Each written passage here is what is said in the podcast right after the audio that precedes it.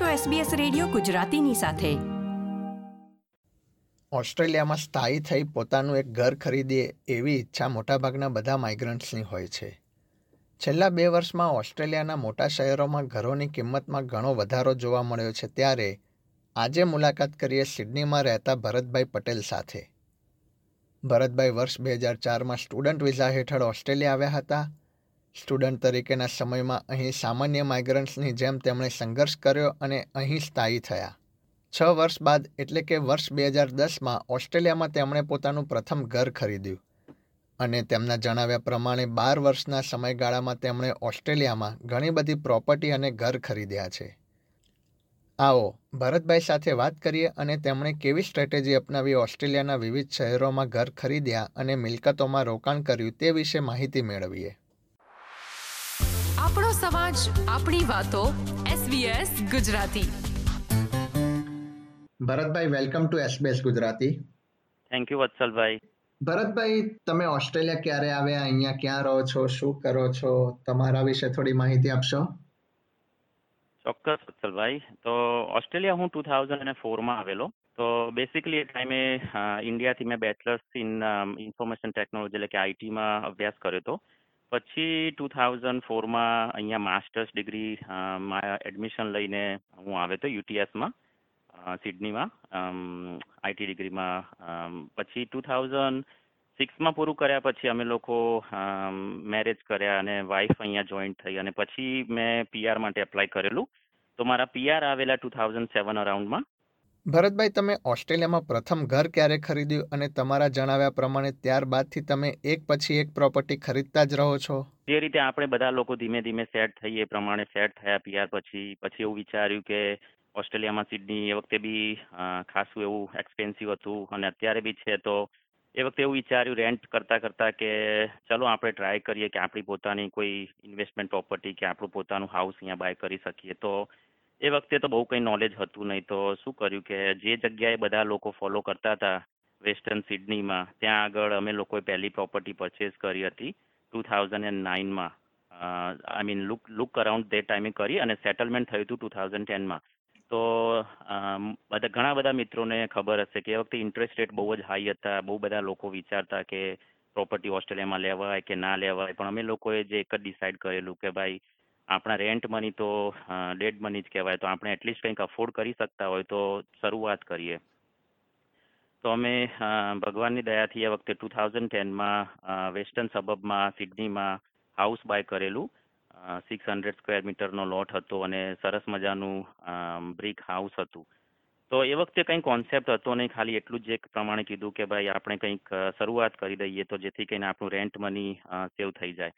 તો એ વખતે two thousand ટેનમાં settle કર્યા પછી એ વખતે મોટી લેન્ડ હોવાના કારણે મારા માઇન્ડમાં થોડું એવું પહેલા દિવસથી હતું કે આપણે કંઈક મોટી લેન્ડ લઈએ તો પાછળથી ડેવલપમેન્ટ કરી શકાય. તો એ વખતે ટુ થાઉઝન્ડ ટેનમાં ગ્રેની ફ્લેટનો નવો કોન્સેપ્ટ ચાલતો હતો. બહુ બધા લોકોને બહુ માહિતી હતી નહીં. તો એ વખતે મેં થોડો જાતે અભ્યાસ કરી, સ્ટડી કરી અને મારું પોતાનું ઓનર બિલ્ડરનું લાયસન્સ લીધું. અને પછી અમે લોકોએ ટુ થાઉઝન્ડ ને થર્ટીનની અંદર ગ્રેની ફ્લેટનો પ્રોજેક્ટ પૂરો કરી નાખ્યો જે હાઉસમાં રહેતા હતા, એ જ હાઉસમાં. અને એનાથી શું થયું કે અમને લોકોને એક્સ્ટ્રા ઇન્કમ આવતી થઈ ગઈ. મોટા બેકયાર્ડમાંથી એક સરસ મજાનો બેનિફિટ બનાવીને. તો પછી એ વખતે મને વિચાર આવ્યો કે આજ જો સ્ટ્રાટેજી હું મલ્ટિપલ કરતો હોઉં તો સારું કહેવાય કે એ વખતે વાઈફ કામ કરતી નથી નવા નવા યંગ અમે લોકો સેટલ થયેલા અને મારો ફર્સ્ટ ચાઇલ્ડ બી એ વખતે બોર્ન થયેલો. તો પછી અમે ટુ થાઉઝન્ડ થર્ટીનમાં ગ્રેની ફ્લેટ પૂરો કર્યા પછી એ જ પ્રોસેસને મેં રિપીટ કરી ટુ થાઉઝન્ડ ફોર્ટીનમાં એ વખતે માર્કેટ સિડનીનું બહુ જ અપ જઈ રહ્યું હતું non stop two thousand ten પછી તો અમે લોકોએ વેસ્ટર્ન સિડનીની અંદર માઉન્ટ રિવર્ટ સબબની જોડે ફરીથી એવી મોટી જગ્યા લીધી સેવન હંડ્રેડ સ્ક્વેર મીટરની અને એ વખતે મેં થોડી પ્રોસેસ અલગ કરી સેમ પ્રોસેસમાં ખાલી ઓનર બિલ્ડરનું લાઇસન્સ તો હતું જ અને ખાલી અમે લોકોએ ચેન્જીસ એ કર્યું કે એ વખતે અમે ટુ બેડરૂમની જગ્યાએ મોટું થ્રી બેડરૂમનો ગ્રેનિંગ ફ્લેટ બનાવ્યો કે જેથી કરીને થોડી વધારે રેન્ટલ ઇન્કમ આવે. તો એ પ્રોસેસ બી અમારી બહુ જ સક્સેસફુલ થઈ સ્ટ્રેટેજી અને એ વખતે સેટલ કર્યા પછી ટુ થાઉઝન્ડ ફોર્ટીનના એન્ડમાં મને લાગ્યું કે એ વખતે મારી સિંગલ ઇન્કમ હતી, પણ મારે ત્રણ રેન્ટલ ઇન્કમ આવતી હતી. પહેલાં હાઉસના ગ્રેની ફ્લેટમાંથી અને બીજું હાઉસ અને બીજા ગ્રેની ફ્લેટમાંથી તો એ વખતે મને અન્ડરસ્ટેન્ડિંગ થયું પ્રોપર્ટી માર્કેટની ઇન્વેસ્ટમેન્ટનું કે ઇફ આઈ કેન એ વખતે જો હું વધારે પ્રોપર્ટીઝ બાય કરી શકું તો કાઇન્ડ ઓફ એક દિવસ એવો હોય કે પ્રોપર્ટીના રેન્ટ ઉપરથી હું રિટાયર થઈ શકું. એ મને મારું એક ગોલ હતું. જેટલી પ્રોપર્ટી હું બાય કરી શકું, જેટલી અફોર્ડ કરી શકું, એના રેન્ટલ ઇન્કમમાંથી જો મારી જોબની ઇન્કમ હું રિપ્લેસ કરી શકું. તો એક દિવસે હું એવો ટાઈમ આવે કે મારા છોકરાઓ સાથે ફેમિલી સાથે અનલિમિટેડ ટાઈમ સ્પેન્ડ કરી શકું. તો એ મારું ડ્રીમ હતું ટુ થાઉઝન્ડ ટેનથી તો પછી ટુ થાઉઝન્ડ ફોર્ટીનથી નોન સ્ટોપ હાઉસીસ અને પ્રોપર્ટીઝ મેં થ્રુ આઉટ બાય કરતા રહ્યા. ક્વિન્સલેન્ડમાં એનએસડબલ્યુમાં અને બંને સ્ટેટમાં થઈને ટોટલ અત્યારે મારી જોડે ટ્વેન્ટી સેકન્ડ એટલે કે બાવીસ પ્રોપર્ટી મેં કરી છે અને એનું સેટલમેન્ટ લાસ્ટ વીકમાં થયું ટ્વેન્ટી સેકન્ડ પ્રોપર્ટીનું તો આવી રીતે મારી જર્ની અત્યાર સુધી રહી છે ટુ થાઉઝન્ડ ફોરથી ટુ થાઉઝન્ડ ટ્વેન્ટી ટુની. તો ભરતભાઈ આપ સબબ કેવી રીતે નક્કી કરો છો પ્રોપર્ટી પરચેસ કરવા માટે? એના વિશે થોડી માહિતી આપી શકો? સરસ ક્વેશ્ચન વત્સલભાઈ તમે પૂછો પ્રોપર્ટી ઇન્વેસ્ટમેન્ટમાં આજકાલ તો કેવું છે વત્સલભાઈ કે દરેક જગ્યાએ તમે ફેસબુકમાં અને વોટ્સઅપમાં જોશો તો એટલા બધા ગ્રુપ્સ બની ગયા છે એટલા બધા ગુરુ બની ગયા છે કે બધા જ લોકો પ્રોપર્ટીની જ વાતો કરતા હોય છે અહીંયા આગળ. પણ હવે એવું કેવું કેવું છે કે બે વસ્તુ છે કે તમે કદાચ કોઈના જોડેથી એડવાઇસ લો તો એ માણસ બી એક્સપર્ટ હોવો જોઈએ, તો તમને રાઈટ એડવાઇસ આપે. તો તમારા ક્વેશ્ચનનો જવાબ આપ. તો સબબ સિલેક્શનમાં તમારે ડાટા એટલે કે માહિતી બહુ ઇમ્પોર્ટન્ટ છે. તમને ખબર હોવી જોઈએ કે કઈ જગ્યાએ એ કાઉન્સિલનું ડેવલપમેન્ટ વધારે ચાલી રહ્યું છે. એ પર્ટિક્યુલર કાઉન્સિલનો એમ્પ્લોયમેન્ટ કે અનએમ્પ્લોયમેન્ટ રેટ એટલે કે બેરો, બેરોજગાર લોકો કેટલા છે જગ્યાએ? તમને ખબર હોવી જોઈએ. પછી એ કન્ડિશન માર્કેટની જે લોકલ હોય એને તમારે સમજવી પડે. એમાં વેકેન્સી રેટ કેટલો છે સબબનો એ પ્રમાણે પછી તમારે સબબ સિલેક્શન કરવા પડે અને એની પહેલાં તમારે લોકલ ગવર્મેન્ટ સિલેક્શન કરવી પડે કે ગવર્મેન્ટ લોકલ જે કાઉન્સિલ હોય એ શું પ્લાનિંગ કરી રહી છે પર્ટિક્યુલર કાઉન્સિલ્સના એરિયામાં પછી તમારે એના ડિટેલ્સમાં જઈને સબબ સિલેક્શન કરવું પડે. તો એવી રીતે સબબ સિલેક્શન કરવાથી ફાયદો શું થાય? કે તમને તમે એવી રીતે હાઉસ બાય કે તમે જે બી પ્રોપર્ટી બાય કરો, એ તમે રાઈટ જગ્યાએ રાઈટ ટાઈમે બાય કરો તો એનો ગ્રોથ પણ થાય. અને એ એ બધું જ ડાટા ઉપર ડિપેન્ડ્સ હોય છે. અને તેવી જ રીતે તમારે સબબ પસંદ કરવું જોઈએ. વેરિયસ સિટીમાં કેવું છે કે દરેક માર્કેટ દરેકનું અલગ અલગ પ્રોપર્ટી માર્કેટ હોય છે. જો અત્યારે આપણે વાત કરીએ, તો સિડની દરેક સ્ટેટમાં ઓસ્ટ્રેલિયાના દરેક સ્ટેટ અત્યારે ડાઉન જઈ રહ્યા છે. જો તમે કેરફુલી એકદમ ધ્યાનથી ડાટા જોતા હોય તો સિડનીમાં ભાવ એટલા, છેલ્લા ત્રણ મહિનામાં એટલા ભાવ નથી વધ્યા જેટલા અત્યારે ક્વીન્સલેન્ડમાં અને સાઉથ ઓસ્ટ્રેલિયામાં વધી રહ્યા છે. તો કેવું હોય છે કે દરેક એક માર્કેટ હોય છે રાઇઝ થવાનું અને પછી ફ્લેટ થવાનું, પછી ડ્રોપ બી થોડું ઘણું થાય.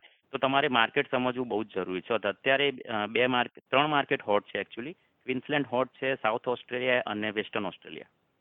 રાઈટ તો ભરતભાઈ, કોઈ પણ સિટી નક્કી કરતા આપણે શું ધ્યાન રાખવું? એનું જિયોગ્રાફિક લોકેશન ધ્યાન રાખવું જોઈએ કે એમાં આવનારી કોઈ ઇવેન્ટ્સના વિશે ધ્યાન રાખવું જોઈએ? એના વિશે માહિતી આપી શકો?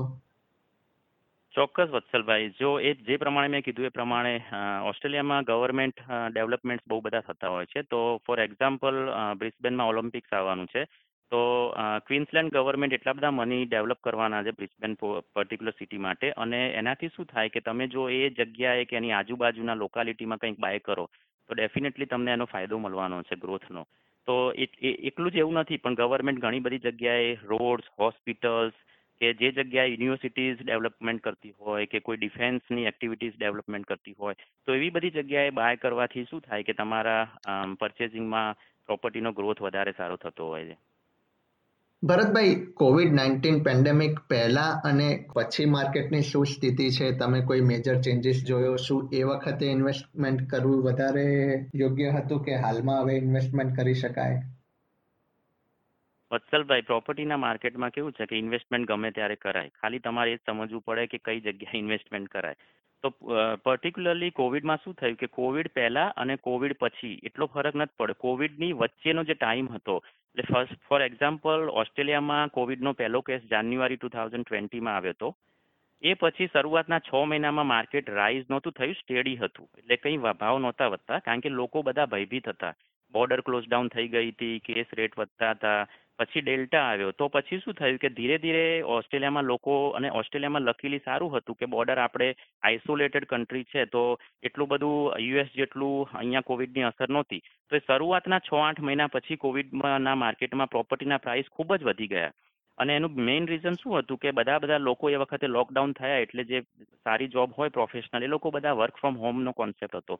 તો જે લોકો વર્ક ફ્રોમ હોમ કરતા હતા, એમાં મોટી મોટી સારી કંપનીઓએ પરમેનન્ટલી એમના જે લોકો હતા એમને વર્ક ફ્રોમ હોમ આપી દીધું. તો એનાથી શું થયું કે રિમોટ એરિયા છે કે પછી કોસ્ટલ એરિયા છે દૂરના રિજનલ એરિયા છે, એ બધા ગ્રો થવા માંડ્યા. અને ત્યાં આગળ માર્કેટની પ્રાઇસ પહેલેથી ઓછી હતી, પણ બધા જ લોકોનો ઇન્ટરેસ્ટ એ બાજુ વધારે રહેવાથી અત્યારે તમે જુઓ તો રિજનલ માર્કેટ દરેક સ્ટેટનું તેના પર્ટિક્યુલર જે સબ કેપિટલ સિટી કરતાં વધારે વધી ગયું છે. ફોર એક્ઝામ્પલ ક્વિન્સલેન્ડમાંથી તમે બ્રિસ્બેન કરતાં હમણાં છેલ્લા લાસ્ટ ત્રણ ચાર મહિનામાં રિજનલ ક્વિન્સલેન્ડમાં તમે જાઓ તો એના પ્રોપર્ટીના પ્રાઇસીસ વધારે ફાસ્ટ વધી રહ્યા છે. અને એનું કારણ એ જ છે કોવિડ કોવિડ પછી લોકોને ફ્લેક્સિબિલિટી મળી એટલે લોકો બધા ત્યાં ઇન્વેસ્ટ કરવા માંડ્યા. એટલા માટે અત્યારે એટલા માર્કેટમાં હાઉસ પણ વેચાવા નથી આવતા અને આવે તો એટલા બધા લોકોની ઓફર હોય છે એટલા માટે એ પ્રાઇસ અપ અપ જઈ રહી છે અને એ પ્રમાણે સેલિંગ થઈ રહ્યું છે અત્યારે. તો ભરતભાઈ જે ફર્સ્ટ હોમ બાયર છે એને આપ કોઈ સલાહ આપવા માંગો છો? એમણે શું ધ્યાન રાખવું જોઈએ ઘર ખરીદતી વખતે? ચોક્કસ. જુઓ ફર્સ્ટ હોમ બાયર મેં જે પ્રમાણે કહ્યું એ પ્રમાણે અત્યારે સિડનીમાં તો ફર્સ્ટ હોમ બાયર માટે નિયરલી ઇમ્પોસિબલ થઈ ગઈ છે વત્સલભાઈ. વેલ જે એ લોકો એફોર્ડ કરી શકે પણ બહુ જ ભાવ વધી ગયા છે. તો એ લોકો માટે મારી એક જ સલાહ રહેશે કે એમનું જે બજેટ હોય એને સ્ટીક રહો. તમે એક બજેટ બનાવો. કારણ કે ઇન્ટરેસ્ટ રેટ થોડા જ સમયમાં વધવાના છે બેંકોના, તો એનાથી ફર્સ્ટ હોમ બાયર્સને બહુ બધી અસર થઈ શકે છે. તો તમારું બજેટ બનાવ્યા પછી તમે ઇમોશન્સ છોડી રહો તમારા બજેટ ઉપર સ્ટીક રહો. હવે પછી મને એવો કોઈ ક્વેશ્ચન કરે કે બજેટ તો સિડનીમાં બનાવ્યું ચાર લાખનું, તો ચાર લાખ ડોલરમાં અમને ક્યાંય કશે મળે નહીં. તો પછી તમારે એવું વિચારવું પડે કે ચાર લાખનું ક્યાંક ઇન્વેસ્ટમેન્ટ કરો બીજા સ્ટેટમાં અને તમે લોકો રેન્ટ ઉપર રહો, જ્યાં તમને ગમતું હોય એ જગ્યાએ અને ફેમિલીને રેઝ કરો. તો એનાથી શું થાય કે એટલીસ્ટ તમે કંઈક ઇન્વેસ્ટમેન્ટ કરી શકેવાય રાઈટ તમે પોતે રેન્ટ આપો છો, પણ સામે ક્યાંક ઇન્વેસ્ટ કર્યું છે. તો ફર્સ્ટ હોમ બાયર માટે અત્યારે પર્ટિક્યુલરલી સિડની મેલબર્નમાં અને બ્રિસ્બેનમાં બી ખૂબ જ ભાવ વધી રહ્યા છે. તો એનું એક જ સોલ્યુશન હોય કે એ લોકોને રેન્ટ ઉપર રહી પણ ક્યાંક ઇન્વેસ્ટ કરવાની એટલી શરૂઆત કરવી જોઈએ. તો જેથી કરીને લોકો જેટલી ઝડપથી કંઈક ઇન્વેસ્ટમેન્ટ કરી શકે ઓસ્ટ્રેલિયામાં. તો ઇન્વેસ્ટર્સ માટે મેઇન વસ્તુ શું છે કે અત્યારે છેલ્લા વર્ષના ડાટા તમે ફોલો કરો તો મોસ્ટલી પ્રોપર્ટીના પ્રાઇસીસ ત્રીસથી ચાલીસ ટકા વધી ગયા છે અમુક સબબમાં સારા સારા સબબમાં તો હવે ઇન્વેસ્ટર્સ લોકોને એમની સ્ટ્રાટેજી થોડી ચેન્જ કરવી પડે. કારણ કે બે ટાઈપના ઇન્વેસ્ટર હોય. એક ટાઈપના ઇન્વેસ્ટર કેવા હોય કે થોડા સમયમાં આવે અને પછી ફટાફટ પ્રોફિટ લઈને નીકળી જાય. અને અમુક ઇન્વેસ્ટર્સ પ્રોપર્ટી લે તો લોંગ ટર્મ માટે લે. તો હું તો ઓલવેઝ જે બી પ્રોપર્ટી લઉં એ બહુ જ લોંગ ટર્મ માટે લેતો હોઉં છું. તો એમાં એ લોકોએ બફર રાખવો પડે પ્રોપર્ટીમાં કે ભાઈ ઇન્ટરેસ્ટેડ ક્યારે વધશે, કદાચ રેન્ટ ઓછા થઈ જશે, કદાચ કોઈ અનએક્સપેક્ટેડ પ્રોપર્ટીમાં ખર્ચો આવી જશે. તો એ બધી જ વસ્તુ એમને હોલ્ડ કરવી પડે કે લોંગ ટર્મ સુધી એ લોકો એફોર્ડ કરી શકે. બાકી તમે આજે પ્રોપર્ટી લેશો, છ મહિના પછી વેચી દેશો વીસ ત્રીસ હજાર ડોલરનો ફાયદો થશે. પણ એ કંઈ ફાયદો ના કહેવાય. કારણ કે પ્રોપર્ટી એ બહુ લોંગ ગેમ છે. અને એ શેર બજાર અને ફોર એક્ઝામ્પલ ક્રિપ્ટોકરન્સીથી ઓપોઝિટ હોય. પ્રોપર્ટીમાં તમારે લોંગ ટર્મ માટે ઇન્વેસ્ટમેન્ટ કરવું પડે, ત્યારે તમને એનો ફાયદો દેખાય. એટલે ઇન્વેસ્ટર્સ માટે ચોક્કસ એ લોકોએ સ્ટ્રેટેજી ચેન્જ કરવી પડે, કે જેથી કરીને એ લોકો લોંગ ટર્મ પ્રોપર્ટીને હોલ્ડ કરી શકે. ભરતભાઈ, આજે તમે એસબીએસ ગુજરાતી સાથે જોડાયા અને ઓસ્ટ્રેલિયામાં પ્રોપર્ટી માર્કેટમાં ઇન્વેસ્ટમેન્ટ કેવી રીતે કરી શકાય એના વિશે આપે અમુક જે ટિપ્સ આપી, એ બદલ તમારો ખૂબ ખૂબ આભાર. No problem Vatsalbhai. અને મારા ગુજરાતી ભાઈ અને બહેનો બધા ખૂબ ખૂબ આગળ વધે એવી શુભેચ્છાઓ. આ પ્રકારની વધુ માહિતી મેળવવા માંગો છો? અમને સાંભળી શકશો Apple podcast Google podcast Spotify કે જ્યાં પણ તમે તમારા પોડકાસ્ટ મેળવતા હોવ.